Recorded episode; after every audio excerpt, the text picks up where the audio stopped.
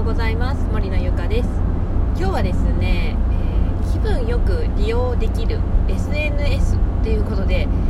私が実際にやっている活用方法っていうのをお伝えしようかなと思います。皆さん SNS はやっていますか？私はもう主に Facebook なんですね。インスタと Twitter も一応アカウントはあるんですけれども、ほぼちょっと更新ができていないので、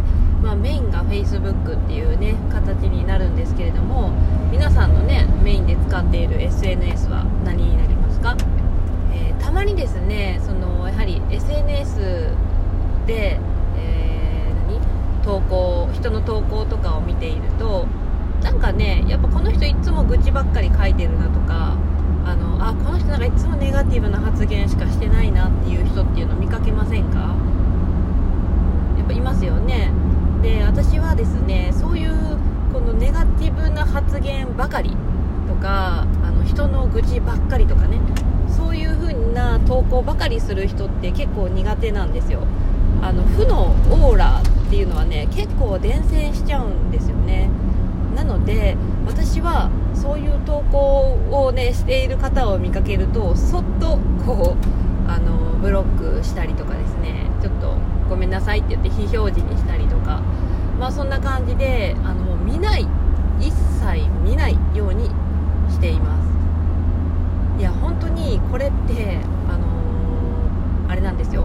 やっぱりね、そういうパッとでもこう嫌な投稿っていうのが目に入ってしまうと、やっぱ自分の心も若干ざわついてしまうんですよね。それが嫌なんですよ。やっぱり一日気持ちよく過ごしたいので、そのね投稿をやめろっていうことはできないじゃないですか。言ったら影響できる輪の外の出来事なので、自分ができることって言ったら、もう見ないに越したことはないというか、もう見ないっていうのが最善の策なんですよね。なので本当に自分がやっているSNS 上でいつもこういう風なちょっと自分が嫌だなって思うような発言をするとか投稿をしている人がいたらですね、もうね見ない、もうそれに限ると思います。なかなかねお友達だったら普段ね仲良くしてるお友達だったら、そういう非表示にするのあれなのかなって思う人いるかもしれないんですけど、別にそれね絶対友達だから投稿見ないといけないっていうわけでもないじゃないですか。なので私はもうそこはもうちゃんと区切って、もう本当にいつもこうポジティブな言葉とかね、明るく楽しく投稿している人の投稿だけを見るようにしています。もう本当にやっぱねやっぱ本当映っちゃうんですよ、負のオーラとかね。なので皆さんもぜひもしも周りにやっぱネガティブワードとか愚痴ばっかりとかそういう風なね投稿している方がいて、ちょっとでもね嫌だなっていう風に感じるんであれば、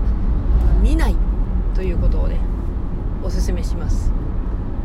はい、ということで今日の音声は以上になります。次回の音声でお会いしましょう。バイバイ。